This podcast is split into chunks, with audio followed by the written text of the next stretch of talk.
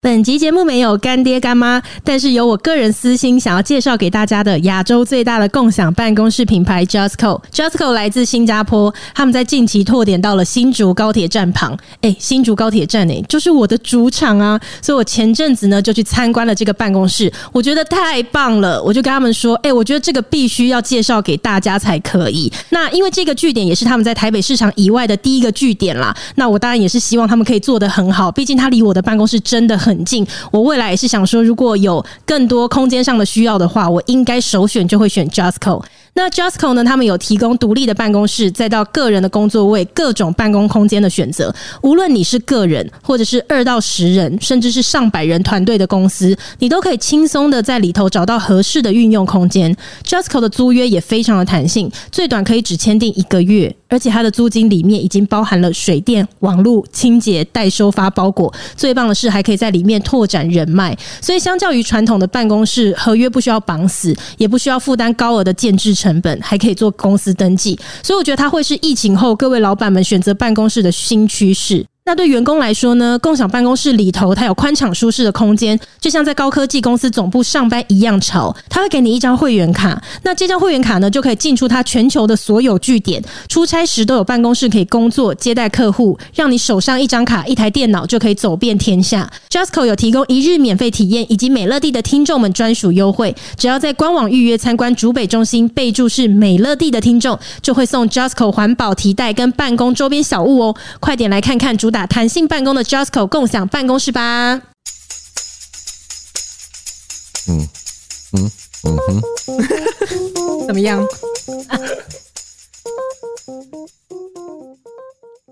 欢迎收听美乐蒂的广播间，大家好，我是小美。大家好，我是老王。今天的大来宾是 Kuma。Hello，大家好。哎，老王，我问你哦，你是有办法接受手机快要接近没电状态的吗？你说那种焦虑症的状况是不是？对。我看你还好啊，因为我一直会让它在百分之五十以上。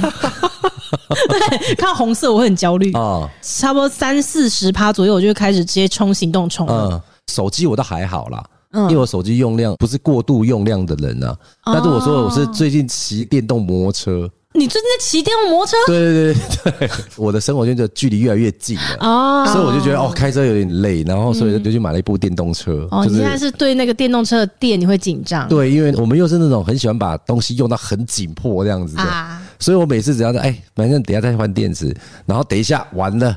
我现在要接小朋友了，对，我现在我没电怎么办？哦，这个等一下，等一下，已经等了好几下，对对。可是 Kuma 好像你可以，对不对？你可以让电力是踩线的，对，或是换句话说，我的电力可能没有超过五十，我可能一个月有三次是充到一百，然后其他时间就拔拔起来就开始用了。真的吗？你不是那种要睡觉以前你会插上电，新的一天就是带着百分百的手机电力出门吗？正常是这样子，但是因为我。非常习惯手机一定要在我的头旁边，然后我家刚好就那边没有充电座，所以我都是在沙发上的时候充着电。然后我可能上楼就是要睡觉的时候，我手机大概是十五，然后再划一划七，然后我就说嗯，七八可以活到明天早上，可以，他可以叫我起来。哇，天哪，我没办法，我不行，我怕万一发生什么意外，直接断电没电的话，他就连想都不会想嘞。但是我就会抓，例如说五趴，我就说哦，这个不行，我就会爬起来，再稍微冲冲到十五，我就好，那可以了。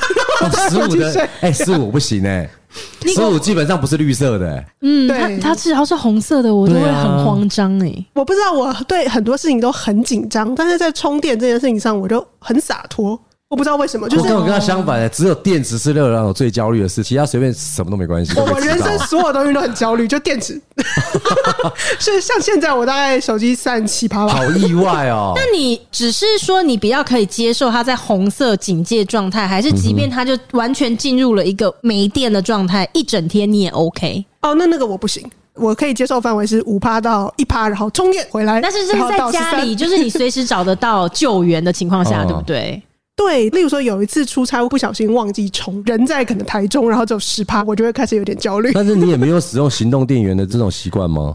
没有，但是我男朋友就会被养成，他跟我出去的时候就是带着，对我就说你看十二趴，然后他就会拿出行动电源给我，而且还要付现，一个 package 的提供。我吓一跳，我还要给钱呢，是不是？我他说哇塞，算这么清楚啊，没有付收利息。所以这样听起来你在工作上很严谨，其实你生活是算两光的，对不对？哦，蛮两光，但是我生活真的很严谨。我跟你说，在公司里面，所有只要是空。控时程、控人、控会议、控什么，只要跟控有关，都是交给我。嗯，然后我就会一丝不苟的把所有东西控的好好的。控卤肉不管是交给你。我也刚才在想，饿了吗？真的好蛮饿的。对对对，可以可以可以吃饭。真的工作上我就会控的很好，但是可能只要。私底下生活就会 let it go 哦，尤其充电是一个示范了，是这样子。哇，那如果你今天是要上台北，然后你的手机现在在红色警戒状态的话，然后又没有行动电源，你会先准备把它充饱，然后应付你接下来一整天。例如说，我真的要没电，我就说，哎、欸，我现在正在搭第几个高铁的这次往上。嗯、那如果是要跟我男朋友见面或跟我朋友见面，我就说，你可不可以帮我带新东电源跟充电线，叫别人带、啊。对，然后我就说，因为我会没电，所以请你在哪个地方等我。我们已经说好了，就在那个地方等我，就这样。我就会规划好后面让他没电。你那个会规划好后面？那我可不可以问一下，你有一次出国护照没带是是怎么回事？一个规划完为什么漏掉最重要的东西？我要先说，因为我自己本身是香港人，我爸爸是香。港人，嗯，之前是没有疫情的时候，我们是每年回去一到两次，嗯，所以我就回香港回到太频繁，很像回高雄，你知道吗？就是，就是，我就觉得就回家，因为原本通常我们回去都是全家人一起回去嘛，啊。然后那一次是忘了是工作还是学校有什么事情，所以我就比较晚出发。嗯，我爸出门前他就有分配嘛，每个人要带什么东西，所以他就说你要帮我带 A、B、C，像这样子。然后我爸列给我的里面呢，我已经坐上我家要去桃园机场的客运的时候，我就看了一眼，然后他就说 A 要带什么，我说有。；B 要带什么？有。；C 护照，我就说 谁不会带护照？护照，久了，护照。然后，因为我真的已经回到像高雄，所以我是真的什么都没拿，我连我的香港身份证都没拿。因为原本我就立刻在想备案，我想说我可不可以靠香港身份证出国？好像不行。你以为 对，我没有带香港身份证，怎么办？而且重点是我在看那个的时候，原本是我要回讯息给我爸，所以那个机场的巴士已经快要上高速公路了。Oh my god！然后我就立刻站起来跟司机说放我下来。然后他就在最后要上高速公路的前一个路口放我下来。下来之后，我就立刻随便拦一个计程车，我就说：“Listen，我们现在有几件事要做。Listen，一你要带我回台北的家，我会立刻拿护照跟身份证。然后二你要立刻把我载到台北车站的那个。”机场捷运的地方，然后让我上车，一定要达到两点二十八分这班车。你有没有办法？有办法再接给我？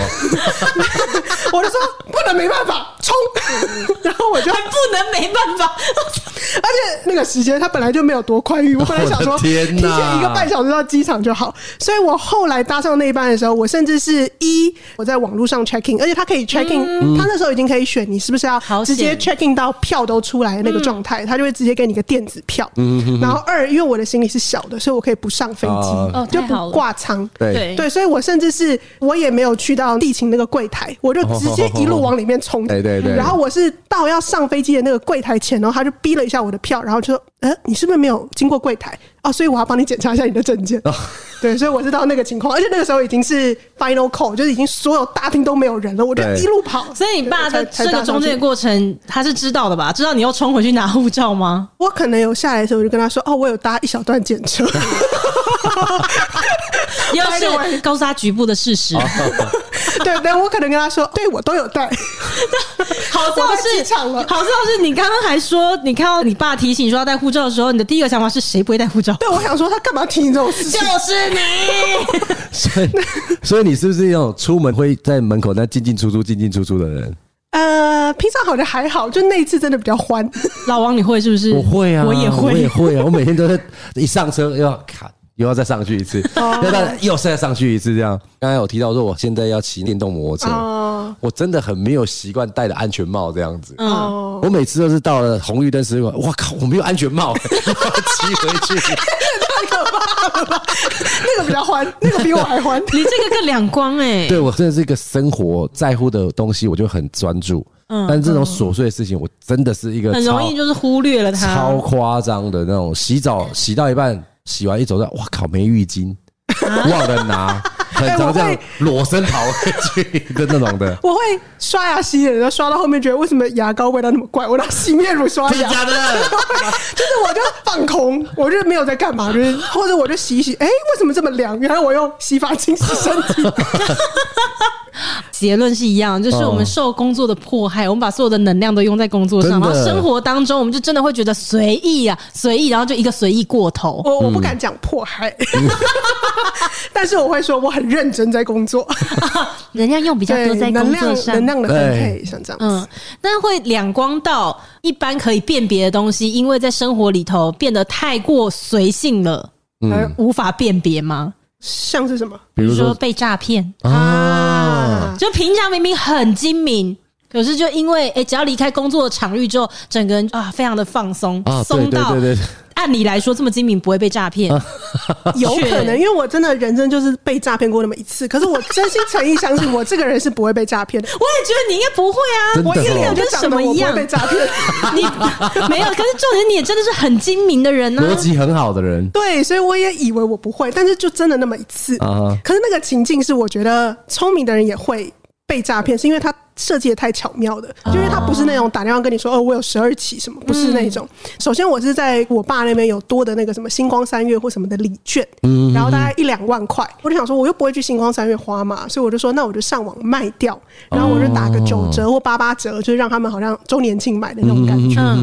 上网卖那个礼券的时候，就有人联系我说，哎，那他可不可以买六千块像这样？那我就说哦，可以，对，一半像这样子。然后他就说，呃，因为什么什么原因，所以我可不可以用汇款的给你？然后我想说，好像也可以，对，因为对我来说没有损失嘛，就是是他风险比较大，所以我就说可以，我就把他我的账户给他。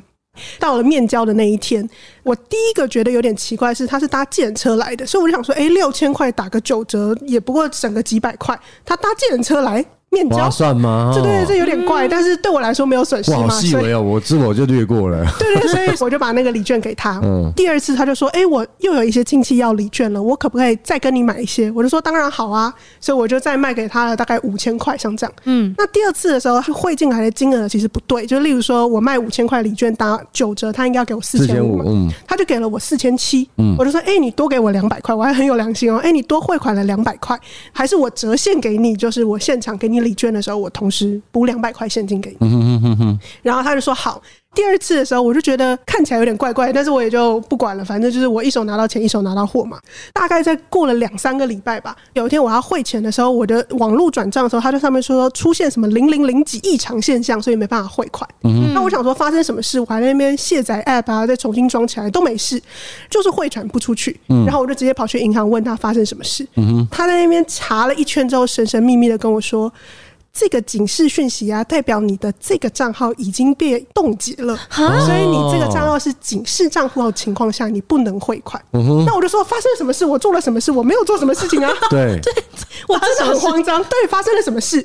后来我就打电话去问那个诈骗专线的人，就听完我的情境，他就说：“哦，那这有可能是所谓的三方诈骗。”他说：“所谓的三方诈骗是，就我不是跟一个网络上的一个人叫 A 吗？就例如说，我跟他有礼券的交易，那 A 他在网络上。”宣称要卖手机，抛了那个手机资讯之后，就联系上了一个 B，然后他就跟那个 B 说，这个手机是五千块，所以请你汇款到这个账号，所以变成。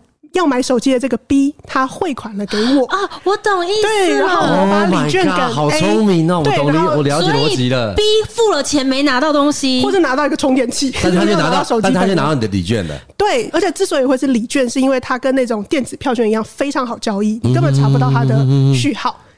对，然后当 B 发觉他被骗的时候，他就要举报，他举报到的是我的账号，哦，所以我的账号就被冻结。而且 Oh my God，我的有一个账号被冻结，我其他全部都是连带冻结，所以我完全不能做任何汇款。对，我就觉得好聪明哦。哦，但是在这个故事当中，A 跟 B，然后假设你是 C，嗯，最大的受害人是 B，对不对？对，因为对我来说，其实一手交钱一手交，你有拿到现金，你拿到该拿的钱，对，我给你礼券。对对，然后 A 就是纯拿到礼券，没有付出手机，然后 B 这一层就是付了钱，什么都没拿到。对对对，但是他却能追踪到，这我钱会给你，金流是在你的身上。对，所以他会检举账号，就是因为他是开了报案单，好坏哦。对啊，对，所以这么聪明，为什么不好好用在工作上了？对，我就是金融诈骗犯的。哎，这是我人生第一次，真的，因为我想要解除这件事情嘛。对，但他就说这件事基本上已经无法透过任何方式解除。哎，别人说，因为他已经是立案。真的还是假的？他应该是个刑事诈骗案。可是你就是个无辜的人呐，那你还需要被留记录？他需要走那些剪掉的所有程序，就是我要先去录笔录啊，然后做什么事情。我后来这件事大概处理了一年吧，所以这一整年我真的完全没办法汇款，我什么事情都没办法做。真的会被那个 A 给气死哎，真的真的气死。然后一年之后，我拿到所谓不起诉书，我才拿不起诉书去每一家银行跟他说，请你解除我的冻结。哦哦天哪，卖一个礼券，然后搞得这样子天昏地暗的，真的真的。刚刚一开始的时候，天哪，他的故事的前半段完全没有破绽，找不到。对啊，我因为还是在等，我想说 A 是要交易到第三次取得你的信任之后再骗你吗？对，就没有，没有。我觉得这个不是真的被骗，但是我觉得我聪明一点。其实我前几次我就会发觉他是怪怪的，例如说他为什么坚持是用汇款的？为什么他是搭建车来？因为他是车手。所以他是搭电车就走，问题是他钱就真的进来啦。对啊，不过我觉得这可以给听众一个参考，就是万一这种情形发生的时候，有可能你要小心，怕的是后面你要处理不完的那些烂摊子。对，所以有时候真的可以给一个警示讯息，就是其实不要太常把自己的账号给出去。就是别人要给你钱的时候，如果真的是网络上买卖，说什么先把钱给虾皮，虾皮再汇给我们，这些其实都有它的必要性。对，对你不要私下透过第三方来保护一下自己啊，不要直接给。账号这样子，对对对，像这样的事情，所以你原本说什么？哎，账号里突然有钱，我现在非常警觉，就是哎，有什么钱突然进来，我一定会想它到底是什么样的情况，不然我自己会去查那个钱是什么。所以你那时候在银行里面发现自己的账号被冻结之后，你是去了警察局吗？要先去报案。对，我先去了警察局，然后跟他说遇到这样的状况，他就说，可是这已经立案的话，他说你现在回去只能等电话，因为他是哪一个分局的局处来处理这件事情。那个毕竟有提出，对，因为我是我是被告，对，我是被告，被告，对。你真的很衰。然后他就回到我的户籍地，然后我就要等户籍地的刑事警察局的局长来联络我，我才能去录笔录。天哪！而且我前前后后为了这件事进警局大概四到五次吧，去法院一次，搞得好像你真的是犯罪。检察官就会在那边跟我说。对，请问你有什么什么样的状况吗？然后我说没有。嗯，对，然后前前后后就弄了大概一年多。像这样，我每天去查什么时候我的不起诉书才会下来，然后真的收到，我都快要把它裱框起来，你知道吗？终于等到你。结果这种诈骗我反而没有听过。嗯，对啊，我也是，很少人听过。我也不敢说我自己是精明，但是我就是被骗了。对啊，疏忽一些小细节，就以为哎怪怪的，但没关系，反正对我来说还好。还是要相信直觉了。对，任何你觉得怪的前面的端倪，它背后一定是怪，不要怀疑。真的是这样，真的。所以你刚才讲说，真的是十个人，十个人都中啊！是我，我也会被骗啊。因为钱就真的进来了。对啊，我有得到，我现在就跟你这个交易，我该得到的。而且某种程度上，如果现场一手交钱一手交货，我也怕拿到假钞啊。所以我觉得最好的方式就是我跟你约在 ATM，然后你现场汇款给我，你转账给我，像这样子。然后我这边手机跳通知，确定收到，我们就我们见了面，我现场给你我的账号。对，可是这种东西也很就防不胜防，所以我从此以后 PDST 我再也不敢在网络上卖东西。我真的再也不敢卖东西。我有多余的东西，我就拿来送给朋友。哎，你要不要？我不要钱，就给你。真的，我真的不敢网络上卖东西。下次还有礼券的话，记得给我，送给我就好了。你这个贪小便宜的人，可以可以，太派头了吧？直接卖掉，所以那是你的人生里面最频繁进出警察局的一段，就对了。对，而且那段时间我也不太敢去银行，因为我每次去银行的时候，我把我的存折给他们的时候，他们就一逼，他就开始交头接耳，觉得哎，对，我就要说完，对，我就要说一遍这个故事。对，所以原本我前面讲的乱七八糟，我现在可以很明确，A 是谁，B 是什么，所以这是一个三方诈骗。好，三方诈骗，说的非常习惯，就是像这样子。OK OK，不过老王他刚刚讲到他因为被诈骗而进了很多次警察局嘛，你跟警察有没有很多交手过的经验？常常进警局的原因有很多嘛。你常常进警局吗？我只是想说问问看，我人生只有那么几次，而且他是为了同一件事。对，这里开店也会有遇到一些纠纷呐，也会进警局啊。分享一个比较好笑在警局的这件事，因为我高中的时候摩托车有没有被偷？嗯。两三个礼拜之后，就要警察局打电话给我说，我的车找到了。嗯，我没有交通工具嘛，然后我就找我朋友说，哎，你可不可以带我去警察局？他说，哦，OK 啊，我们就去了，骑到那边，骑到警察局之后，然后就下去了。我那时候吓到的时候，我的摩托车被改到我自己我认不出，认不出我儿子。他说，这是不是我的车啊？他说，不是，这是你的车。可是我的车不是长这样啊。他说，但是他的引擎号码什么都是你的车子这样子，就整台车改到我整个不知道。那时候是偷了多久了？两个礼拜而已，两个礼拜就已经把它改到面目全非了。对对对，改到连他妈都不认得了，烧成灰也不认得了。对，然后我们就在那边做一些资料一个填空这样子，然后我们坐在旁边那边等啊等等等。我那个朋友真的很。很给小啊，因为警察局很新奇嘛，觉得哎呦，这是一个我们很少到的一个地方，这样子 没有去过嘛。那那还很年轻，高中的时候进警局，其实我是很紧张的。嗯，但我那个朋友就是那种神经很大条的，他就开始这边东摸摸西摸摸啊，这样子。嗯，警察局的旁边有一个板凳区，板凳区上面就会有栏杆，那个栏杆其实不是给人家扶手的，靠手铐，靠手铐的哦，那是靠手铐在那里的，对，然后那上面就有手铐挂在那上面。朋友就很美，他说：“哎呦哎呦，求考嘞！”然后就很帅这样子。然后他该不会在那边玩吧？对，把自己靠上去。没有把他自己靠上去，他就没有，他就是靠手套，他就咵，没叫，就进去了，就进去了，靠在那里，你知道吗？我就说：“靠北在干嘛？” 他说：“完蛋了，打不开来了。”其实手铐是你越扯，它会越紧的。嗯，啊，真的？对。对，一拉扯，他的手铐的间隙会缩小，哦，就卡在那里，然后开始完蛋怎么办？越拉越紧，越拉越紧，就叫现场的警察来打开就好了。我想警察真的是看到这种这种情况，小厉害。对，他是这样子，等我，等我，他就先骂他，然后跟他的什么都不好玩的玩，而且还一直跟他说这个靠了会衰，你知道吗？然后朋友就整个 快哭了，你知道吗？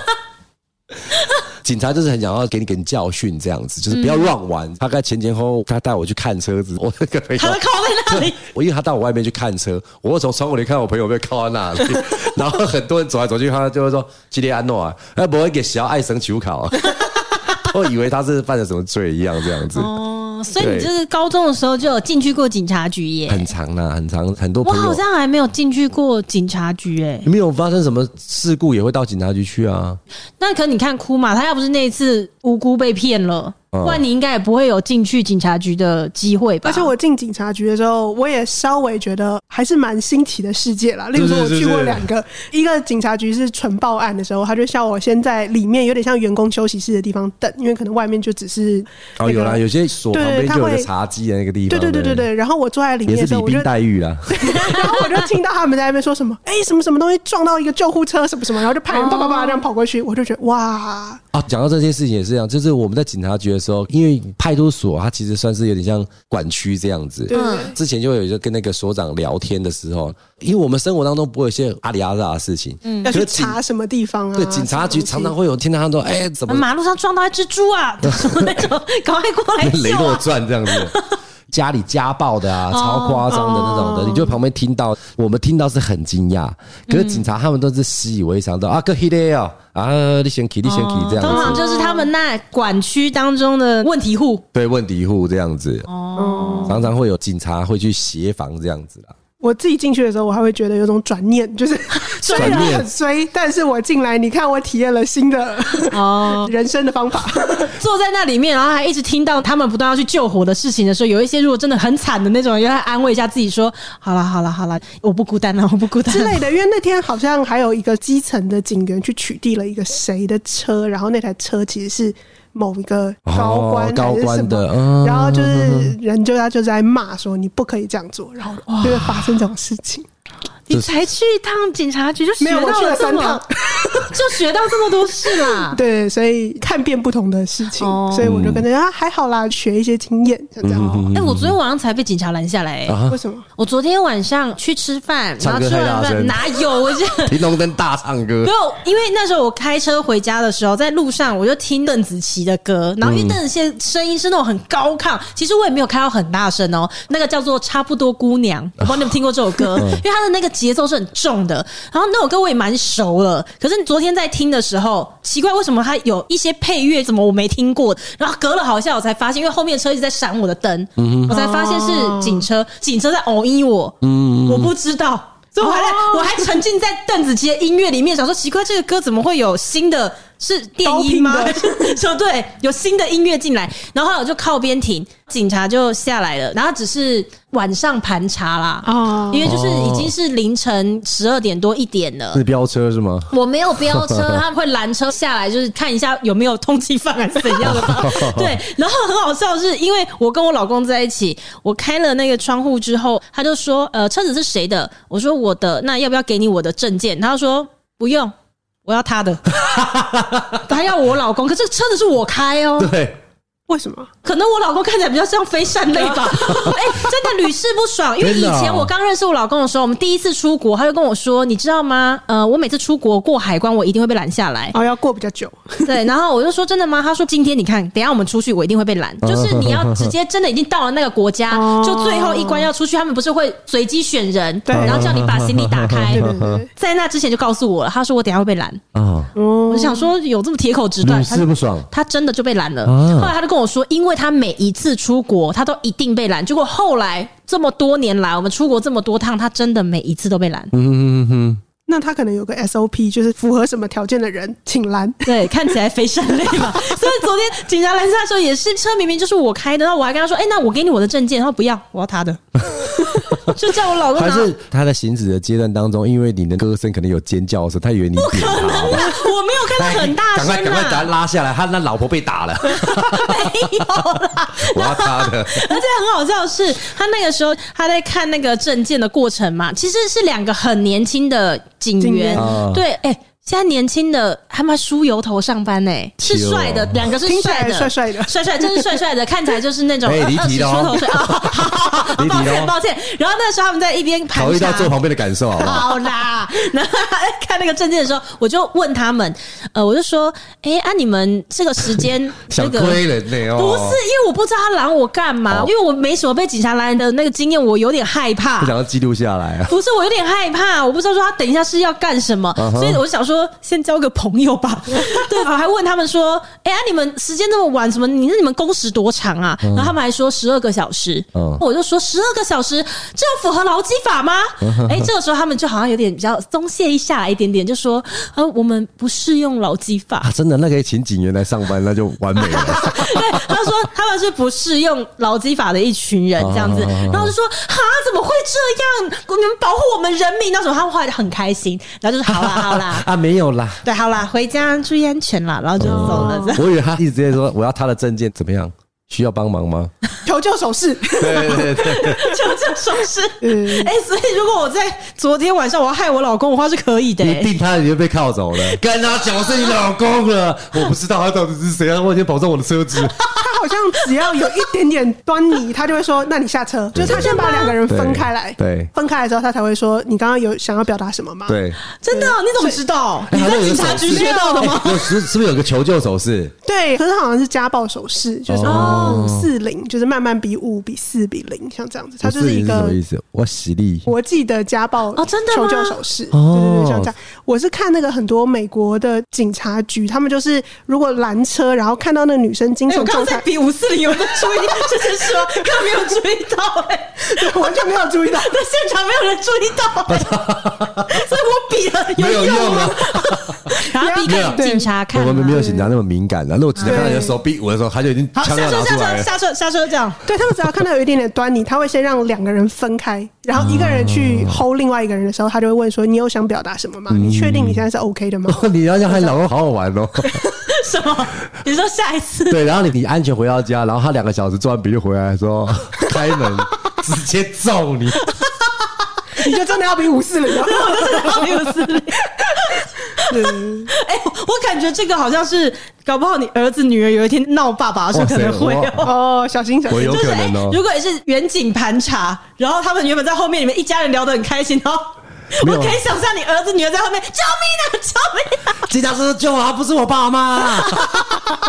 你儿子女儿感觉是喉兰警察应该说下来趴着，对，对，那个下来趴着，不准动，双手举起来。哎、欸，那蛮酷的嘞！如果我儿子这样弄的话，酷的，你会觉得你儿子很有创意，是不是？你真的太屌了，爸爸服了，以后一家兔长给你当。以后我跟你叫我，他不是我爸爸。爸爸被大揍，还在那边说：“好啊，干得好，真太牛逼了。” 那他儿子真的很好笑，他儿子现在才六岁，已经有他的影子。对哦，那要小心哦，小顽童，那要小心，很灵巧哦。嗯，那要小心，不要让他知道五四零这个手势，整天那么练。哦，OK，所以呢，你们接触警察的经验就是这样子吗？像像我以前这样子，就是骑摩托车是不用戴安全帽。我在高中的时候，嗯，我都没有遇到警察，我觉得很快的就会遇到，就是这种铁齿啊，嗯，对，说。这种东西真的很邪门呢、欸。以前我们就没戴安全帽的时候，怎么可能被抓？我们常常骑也没被抓过，一路口不能讲这个话。对对对对对，你讲到这个，想要我十七岁快十八岁的时候，嗯，但是这个是一个错误的示范，要先跟听众们说，对这个我免责声明，这是一个错误的事情，大家千万不能学。嗯、然后我当时就是不懂事，我想说我快要十八岁了，就你知道忍不住想要提早提早骑摩托车，然后我爸妈就不肯，哦、我就不跟他们讲话。然后两个礼拜后，我爸就妥协了，服软了。对，哦、他就跟我妈讲说，带他去买摩托车，就是爸，对不起，就是对不起，我觉得很不懂事。然后所以我就在快要十八岁前的一两个月吧，我就开始偷跑了。嗯，我就每天骑车去上学，然后就到有一天早上，我爸睁开眼睛跟我妈说：“你女儿骑摩托车上学也一段时间了，怎么没被警察抓啊？” 就在那天早上，我上学的时候路上。我就被警察拦下来，嗯、可是我至今我都觉得这件事情是一个谜哦。当时警察是你爸报警的，不是不是，这件事情真的很奇怪，因为那时候那个警察把我拦下来之后，当时没有驾照嘛，对，他就说：“那你现在这样是无照，我要拆你的牌。哦”他就当场他当场就直接把我的摩托车车牌就拆下来了。奇怪的是，他拆完之后他就说：“好了，你可以骑走了。”啊，对啊，本来就是这样子啊。可是我是无照哎、欸，其实你不应该让我骑啊。没错啊，但是他不会帮你移动这个车子啊。这不是很矛盾的事情吗？就持续让一个危险的因子在路上跑。哦，除非你是酒驾啦。而且你拆我的牌，然后又让我这台车骑在路上，也看起来很奇怪啊。那很难看吧？就没脸还敢骑？我也不知道。然后我那天回到家之后，我就跟我爸说：“爸，我今天被警察拦了。”我爸说：“哦，我今天早上才在跟你妈讲。” 大家不要学，大家不要学这样子，就是成年了乖乖去考驾照再骑车。没错，对对对，不然要带钱去领牌的。可是我至今已经过了十四五年了，我现在回想起来都还是会觉得很奇怪，因为你拦了一个无照人，然后你又叫那个无照的人把车骑走，那你到底是允许他骑车还是不允许他骑车啊？其实是不允许的，对对对，我又不代驾，代驾，对啊，警察代驾，你要不要自己叫代驾骑回去？那应该就是不能再让你骑才对啊，对啊。就好比说，像那时候安全帽也是一样啊，三十分钟连续告发啊。这是什么东西？三十分钟之内你再不戴，你再开一张。对，你有三十分钟的无敌星星呢。哦，无敌星星。对，三十分钟就是从这个三十分钟，没人可以拦我。这个事情我确确发生过。嗯，因为刚刚取缔安全帽的时候，真的是大家还没有习惯戴安全帽。这路上真的还有大概三分之一的人没有戴安全帽，还在路上乱冲的这样子。然后那时候我有被抓到，抓到完了之后，他就开了一张罚单给我，但是他那时间写十二点零零分。嗯、对，就一个路口，一个转弯，又遇到另一个 警，对，又一个警，对对对，真的，他就这样，嗯，路边停就停下来了，停下来的时候，我就把红单一拿起来的时候，他就嗯，又走了。